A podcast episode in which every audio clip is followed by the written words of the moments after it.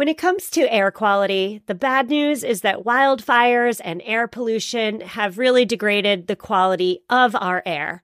But the good news is that we're all realizing that the quality of our air, and particularly the quality of our indoor air, is really darn important. I'm so excited to tell you about Puro Air because in thirty minutes, this device will remove allergens, dust, smoke, and gases from your room. It uses a stronger type of filter called a HEPA fourteen, and it filters pollutants at a microscopic level. I keep my Puro Air running upstairs where the bedrooms are all night. I love that it's quiet. Cleaner air just hits different, doesn't it? Check out everything Puro Air has to offer at get puro air dot com. That's G E T P U R O A I R dot com. One more time for the people in the back, get puro air dot com. You're listening to episode twenty-three of the Sustainable Minimalist Podcast. You are listening to the Sustainable Minimalist Podcast, a show about living simply and sustainably with your family. Here's your host, Stephanie Safarian. Hello there and welcome back. This week, I am so thrilled to bring you a conversation with my friend, Leslie Ford. She studies the mental load extensively, and she's dedicated herself to helping other women make time in their busy lives for self-care. In today's episode, Leslie and I are talking about two distinct things that interact and intersect over and over in many unique ways. First, we're talking about women's mental load. Now, chances are real good you've heard the term mental load before because everybody's talking about it these days. We're talking about what specifically comprises the mental load that women face and how it affects women's health and well-being. Now, Leslie has studied the mental load by surveying real women, and I think you'll be surprised to hear what she has to say. Second, we're talking about Mom's Hierarchy of Needs, which is a visual made by Leslie that plays off of Maslow's hierarchy of needs. We talk about what exactly are mom's needs and where they fall in daily life. What needs of our families and our households get the most attention and what gets the least? There's also a discussion about minimalism, specifically as minimalism applies to our attempt at reducing the heavy weight associated with the mental load. Now, Leslie is the type of person you would love to sit next to at a dinner party. Her interests are wide, and she can chat about everything. She's passionate, and she's full of energy. So even if you aren't a mom, or even if you aren't a woman, this conversation will appeal to you. Leslie is a personal friend, and I'm so thrilled to introduce her to you today. This week's show notes will be found at mamaminimalist.com forward slash 023. And just a friendly reminder, it's not too late to sign up for the June Sustainability Challenge. I'll link to sign up instructions in the show notes as well. Now, as always, be sure to stick around until the end of the episode because I will be giving you a sneak peek of what we're talking about next week.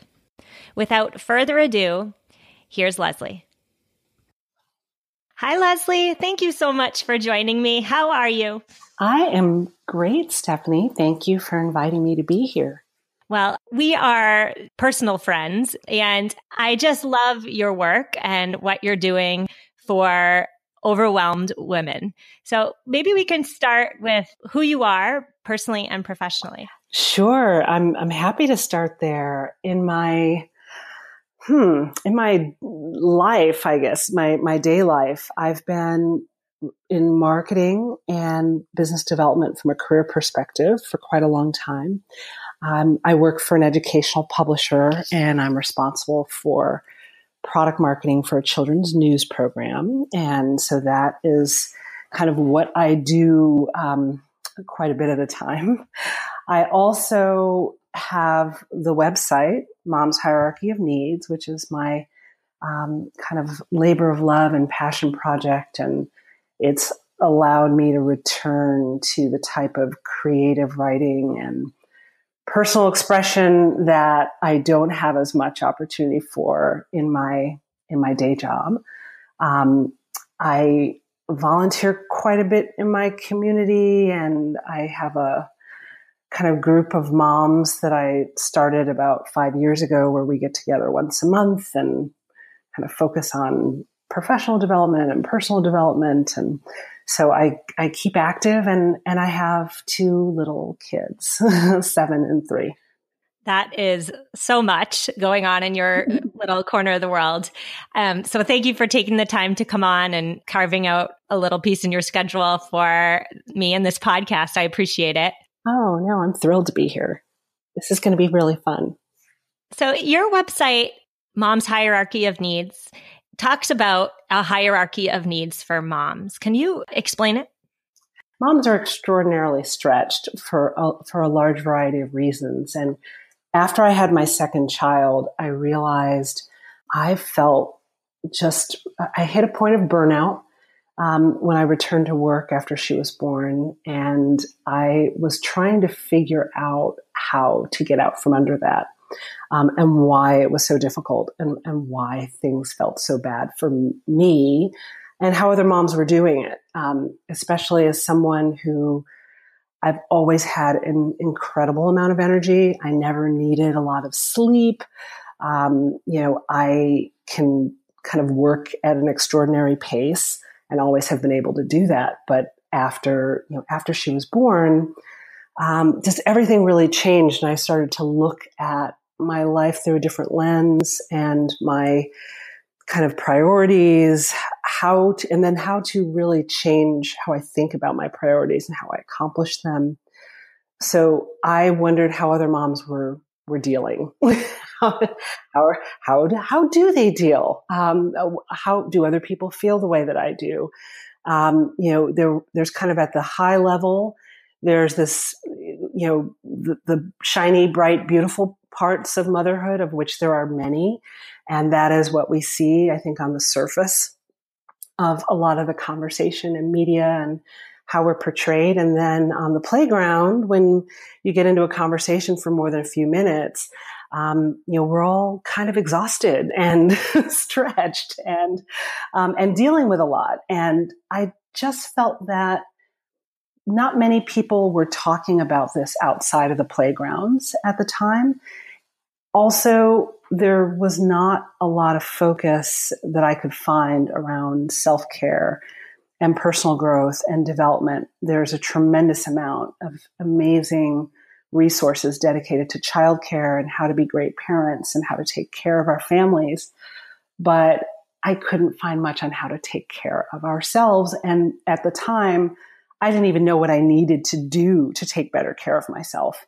Um, I didn't know why I felt so bad, and I didn't know why I was floundering. So for all of those reasons, I started kind of thinking about it, and then I was describing to some colleagues that I was working with, and they were both male colleagues um, for a company that I had done some work for, what, why moms are so stressed. The question came up. And I then said, well, you know, there's Maslow's hierarchy of needs, and then there's Mom's hierarchy of needs. And it just sparked something for me when I said it. And I wondered what the hierarchy would look like. And that day I drew it on a piece of paper, and then I put it into PowerPoint. And then I said, well, let me find out how other moms would define it. Would they define it like me? And after two surveys with probably close to a couple hundred moms, um, you know, it combined between the two surveys, maybe one hundred fifty moms to two hundred moms. I made a lot of adjustments and tweaks. And, you know, at the bottom, just like Maslow's hierarchy, the foundational activities that we feel are kind of core to our being and core to what we have to do are at the bottom. Um, you'll notice that children's well-being is down at the bottom, helping kids meet their developmental milestones and be healthy. Um, healthy, happy little humans kind of becomes priority one and how we spend most of our time. The next level, and this was actually from input from other moms. I used to have all the kids stuff together, but one mom wisely put that, well, you know, scheduling a play date, not as important as scheduling a doctor's appointment. So I separated, you know, kids' activities from kids' health and well-being. Um, and then there's household and all of the things that we might be responsible for in our homes. And then there's professional um, as the next level, and whether it be volunteer or career or entrepreneurism. And basically there's several layers before we can get to the top. And you don't give yourself permission to get to the next level until you feel that you've satisfied what's at the bottom of the pyramid. So moms inevitably put self-care and self-interest, and by self-interest, I mean fun, um, whether it's going out to see a movie with a friend, or, you know, learning how to play the piano, or um, going for a run, you know, whatever those personal priorities are, we put those at the bottom of the list uh, on a consistent basis. And I wanted to understand why. Um, and how to change it for myself and help change it for others who were interested in the same thing. It sounds like you are touching on the big buzzword of twenty eighteen, which is um, the mother's mental load. Would that be accurate? Yeah, yeah. Um, well, so that's a whole other interesting piece. When before I started the mental load survey and launched it, I had seen that viral cartoon that was making the rounds, um, you know, in social media, where basically it depicted a mom um, and all the things that she had to do during the day. And that at the end of the cartoon, she's basically sitting watching television with her, you know, with her, with her spouse, and the cartoon bubble over her head is basically, of course, thinking about all the things that she has to do. And that just sparked tremendous awareness for me that it's not just about the really limited discretionary time that we have for self-care. Um, the stress is perhaps more so about how we are thinking about the many things that are on our list and what's ahead and what we have to do. And it's all the artful planning and orchestration for ourselves, for our family members. And that loop is running in our in our heads all the time. Um, and we have limits uh, neuro- from a neuroscience standpoint, which I've done a lot more research on since I started looking into this. Um, you know, we have limits to how much we can hold in our working memory at any given time. And that constant mental clutter and concern about everything that's on the list and noticing everything that needs to be done in the house interferes with tranquility and peace and calm and clarity of thought. You know, all of those things that, all those things that we need and enjoy and allow us to kind of have space for either what we want to do professionally, personally, um, or just to relax, dare I say. The R word. Dare I say relax? I know, exactly. It's like, we're allowed to relax, right? We should be able to have a little leisure. But yeah, it, it interferes with all of that. So I want to get into your research and your data. I've taken your survey into the mental load, and the best way I can describe it is thorough. It's very thorough. Thank you. In a great way. Yeah. And as I took it, your questions were so poignant that it really made me think about all the stresses and additions to my own mental load that I didn't even realize were on my plate. So it was really kind of eye-opening just for me on a personal level. What have you found in your data? Um, absolutely. So I, I found a lot, and and it's been one of the most gratifying projects that I've worked on, you know, across my whole life and career. Like, it's just been incredibly gratifying to work on. You know, women are, you know, overwhelmingly, it was like ninety-eight percent of the moms that, that were surveyed feel overwhelmed by the, men, by mental load stress. And so, and, and overwhelmed is not like a, it's not a passive word, right? Like, it is most overwhelmingly, most moms are feeling incredibly strained. And I think what was gratifying about that is that we're not alone. And there was a, a component of that just being validated, that these feelings and how mental load stress is incredibly invasive to just living day-to-day life and having clarity and also being able to ascend to the next thing, you know, whether it be something personal or professional. Um, and it, you know, it just takes up a lot of space in our heads that edges out other thoughts and other ideas and, and other opportunities. Um, you know, this is all happening, I think, with mental load stress and what women have, um, I think, been dealing with, and moms particularly. The the greatest concerns that people were expressed were just the constant, the constancy of it, um, the lack of relief from it, the lack of being able to share it. So even in households where moms have really good support and help from either, you know, their partner, um, or from other family members, you know, they still owned that psychological to-do list.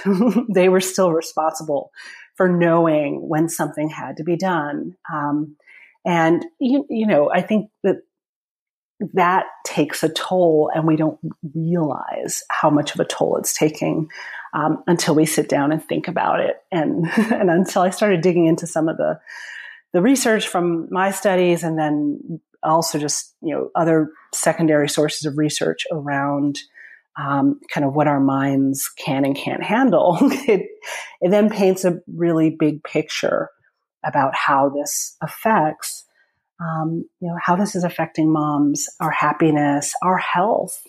You know, this type stress has a very kind of deleterious and draining effect on our bodies. And so it's beyond just being comfortable and happy.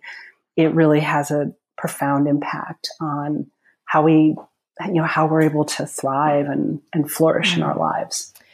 How does clutter and managing the household affect the mental load?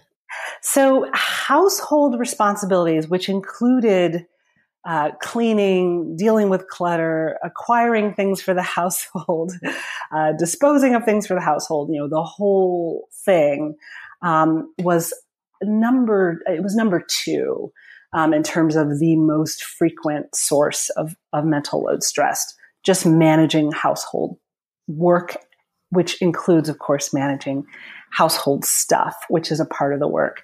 So it's pretty significant. And, you know, in even prior to the mental load survey, when I did the first survey on, well, after the mental, after the Mom's Hierarchy surveys, when I did a, my first survey on stress and kind of basically why are we choosing the priorities that we choose? Um, how are we allocating our time? Dealing with household and housework was up there um, as one of the top, you know, it was within the top ten. And one of the areas for relief that a lot of moms seek, or opportunities for relief, is more help, more help with household, whether it's um, spouse source, outsource, um, or eliminate altogether. Huh. So it seems as though, I said before, like the number one buzzword of twenty eighteen is mental load, and number two might just be minimalism. Right. So why do you think that is? Well, it's, to me, there's a really direct relationship there. When we're feeling completely overwhelmed by everything that we have to do and react to and think about, Um, and we're aware of the effect that that's having on our families, our health, and our happiness, we look for, you know, it's natural to look for places to eliminate and change and simplify. Um, and overwhelm and mental load is, mental load is really a, a consequence of just having too many things that we're holding in our brains at the same time. Um, and even my, like moms like me, where I have a, like, I'm a very, I I used to be a really organized person um, way back when, pre-kids. I was super organized. Um, but I also take like incredible notes, and I'm, you know, I have lists for everything. Even the most list-making, technology-centric, uh, savvy mom for capturing kind of what has to be done, the there is no ability to write it all down. Um, and we are, the spillover is kind of bouncing around in our brains all the time. So less to do, less to track, less to worry about means less to think about. And minimalism, I think, is a really powerful like way of approaching life that will contribute to less mental clutter. Um, it, it's not the, you know, there is no answer. Um, it's such a complicated problem. There's no single answer, but it makes sense to me that minimalism is catching on for this reason and for, frankly, a number of other really important reasons. I find myself wondering often in my daily life whether minimalism is a way of taking control when things feel out of control and overwhelming. I have been suffering from a low level but constant anxiety for at least since my second child was born. And I find myself often feeling as though things are out of control. There are so many things I can't control, but one thing I can control is the stuff, the things that are around me. So I wonder, I wonder if there's something there. Yes, I think there is something to that.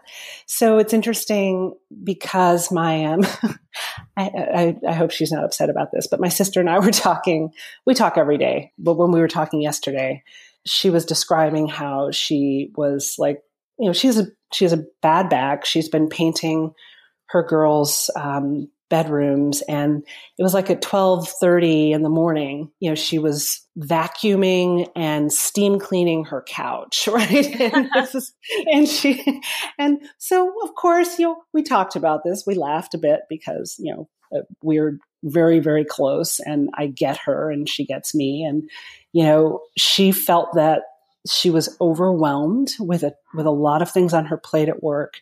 Um, she has a visitor right now in town. She's trying to get the girls' rooms kind of redone and ready. They've finally decided they wanted their own rooms instead of being in the same room. Mm-hmm.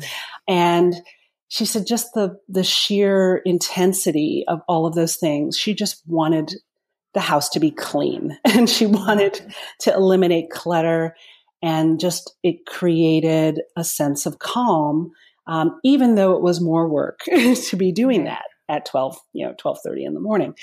I, I will say personally that visual clutter and lots of stuff, I find that incredibly stressful and anxiety provoking. It also, I think that everything that's associated with acquiring the stuff that comes into our homes when we have kids, like to your point, right? Like since your second was born, you know, we have this vigilance associated with being parents. So we are aware of everything associated with our children, and we have a certain vigilance for their safety and for their well-being. Um, the amount of stuff associated with the little people in our houses um, is tremendous. And I had a really clean, clear space with very little stuff in it before I had children. And that's really changed. And I think that has contributed, that contributes to yeah. a certain amount of visual clutter, I think contributes to a certain amount of mental clutter. And eliminating that does feel like you're taking back some sense of perhaps control, but also, at least for me, some sense of my identity, because my identity was never to be the person who had tons of stuff. Yes. So you mentioned earlier that the mental load has significant deleterious effects on health. And so it would make sense then that a partial solution would be self-care. The problem then is that self-care on the mom's hierarchy is way, way, way at the top, which means it almost never gets checked off the to-do list. So I'd love to get back to the hierarchy, and I'd love for you to tell us, how do you make time for self-care in your own super busy life? Well, I've I've had to let a lot of other things go, to be really honest. Um, there was never space for self-care, so I've had to kind of make the space by dropping a lot of other things. I start my days really early now. Um, you know, I'm usually awake before everybody else is awake, so I use that time. Um, I use that time for meditation. I use that time for journaling or writing, and I use that time to go running. Um, sometimes, you know, as as all moms know, right, there's never just a plan A. You have to have a plan B and a plan C and a plan D. So I have like four different variations on when I go running every day, because if my If one of my kids wakes up earlier than expected, which happens, you know, it happens often enough, then, then I can't necessarily go running in that early morning time, and I will have to do it after drop off. Or if I can't do it early morning or after drop off, then I might have to do it like later in the day, which is not ideal. So I have like several plans um, for how to kind of fit that in. And daily exercise for me is really important. It's been a very positive way to manage stress and to kind of create, you know, create some room, um, I think, for just clarity of thought. Um, the other, you know, I just stopped watching T V like a couple of years ago. Um, it's something that I used to do with my husband. It was more, you know, of a bonding, a bonding activity between us. And, you know, at some point I'm, we might pick that up again, but because I have so much on my plate, you know, with work and writing, um, I just stopped watching T V. So after the kids are asleep, I will, you know, I'll usually, I'll be in the same room as my husband, and I will put on headphones, put on white noise, and I will use that time to write and edit, um, or to do work, and also to do work for my, um, you know, for my uh, day job. Um, so that is another way that I've made space. A lot of the complicated beauty things that I used to do, I do a lot less of. I, you know, like I, I just realized, like, do I really need to have painted nails? No, I do not. do I, does my hair need to really like take all that time? And do I like the way it looks? Sure. But do I need to spend twenty minutes on my hair? Uh, no, I do not. So I've let a lot of things like that go um, to just make more time in the day and in the week. And incrementally, it has helped me fit in, you know, running, meditation, journaling, writing, things that are all really important to me that I would not have had room for otherwise. Where do you still struggle? Or do you? Oh, yeah. Well, you know, there's always... I'm really interested in a lot of things. Um, there are a lot of causes I care about, kind of the grander scheme of things that I, you know, volunteer for now, but wish I had more time to contribute to. I'm still dealing with stress. You know, there's, there's no question about it. Just the intensity of my schedule, feeling like I have to be somewhere all the time, that I am in demand all the time, that someone needs me all the time, that something's beeping, buzzing, or calling me all the time. Um, that is stressful. And I'm, you know, try, I think the amount of self-care, the running, and all the things that I'm doing, I'm doing for myself have helped tremendously. But there's still a certain amount of anxiety just around all of that. Um, you know, as my children are getting older, you know, there's a lot of wonderful things that come. Like my youngest is three and a half now, so she's much more independent in certain ways, which is amazing. But she's also incredibly active and requires different things. So I'm adjusting to her needs and their needs as they change. My son, who's seven, you know, he's different things are happening socially now with the second graders, right? And he has different questions, and I'm really conscious of that. So I'm making space when I am, you know, kind of in that before school time and during dinner, after dinner, you know, I'm making that space to have time to talk with him and to talk with them and to kind of keep that connection going. So I'm conscious of that. And I think that's causing me some anxiety. Like, am I, am I saying the right things? Am I answering the questions the right way?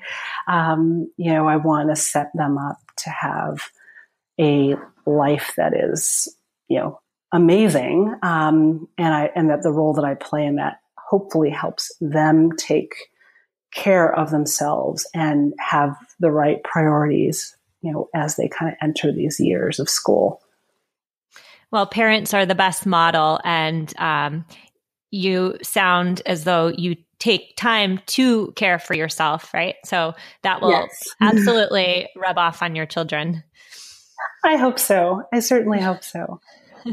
So you mentioned your website before, but I was wondering if you could talk a little bit more about it and tell us where we can find you on the web for anybody who would love to learn more about your work. Oh, great. Thank you. I'm, well, Mom, Mom's Hierarchy of Needs, and it's mom's hierarchy of needs dot com. You know, I've been focused on self-care and personal and professional growth and how to make the time for it.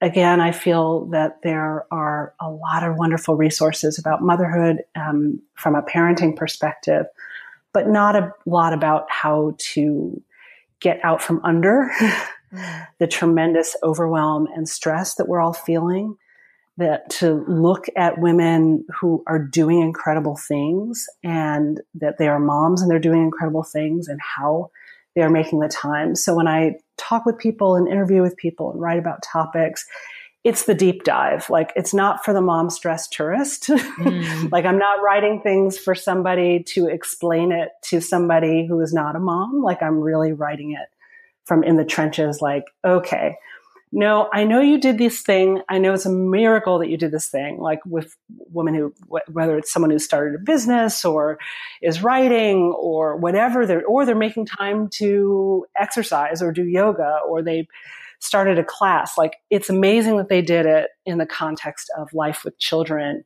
And I will ask those questions. No, no, no, no, no, no, not what you tell everybody else. How did you really do it? how, did, how did you really make the time? Um, because there's a lot of magic that has to happen in figuring out the right routines and habits and psychology for ourselves to be able to get there. So I focus on that.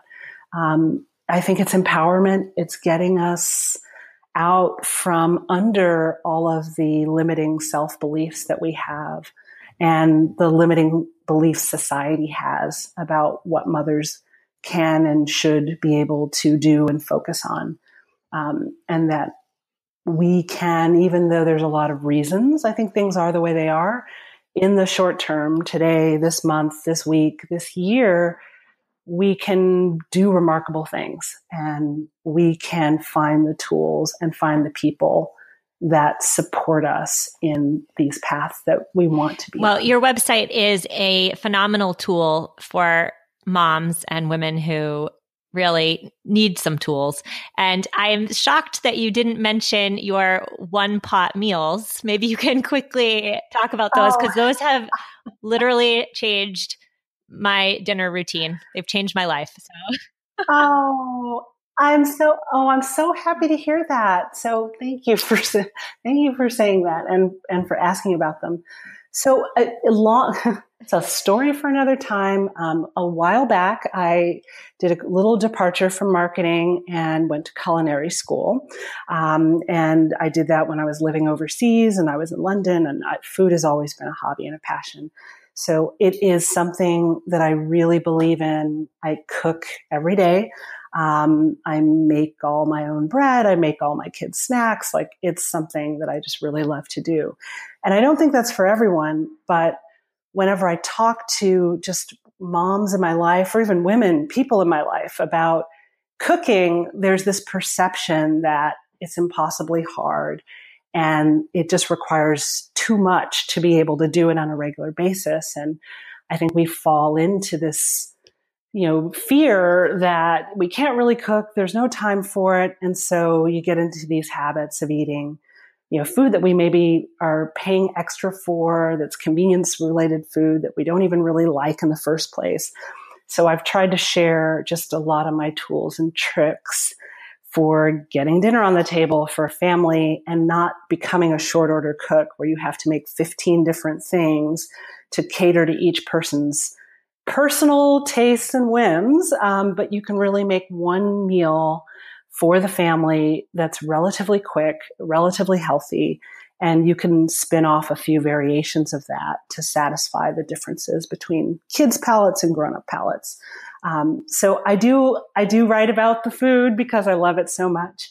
Um, so thank you for asking. So that's in there too. Leslie, thank you so much for coming on and sharing your passion project and also for sharing your wisdom. I had so much fun talking to you. Thank you. And Stephanie, it's a pleasure. Um, you're a gem. I really appreciate being invited. Bye-bye. I so hope you enjoyed that interview with Leslie Ford. As I listened back to our discussion, one big thing jumped out at me, and it's that minimalism is a tool to help you reduce mental clutter and to regain a sense of control when things feel overwhelming.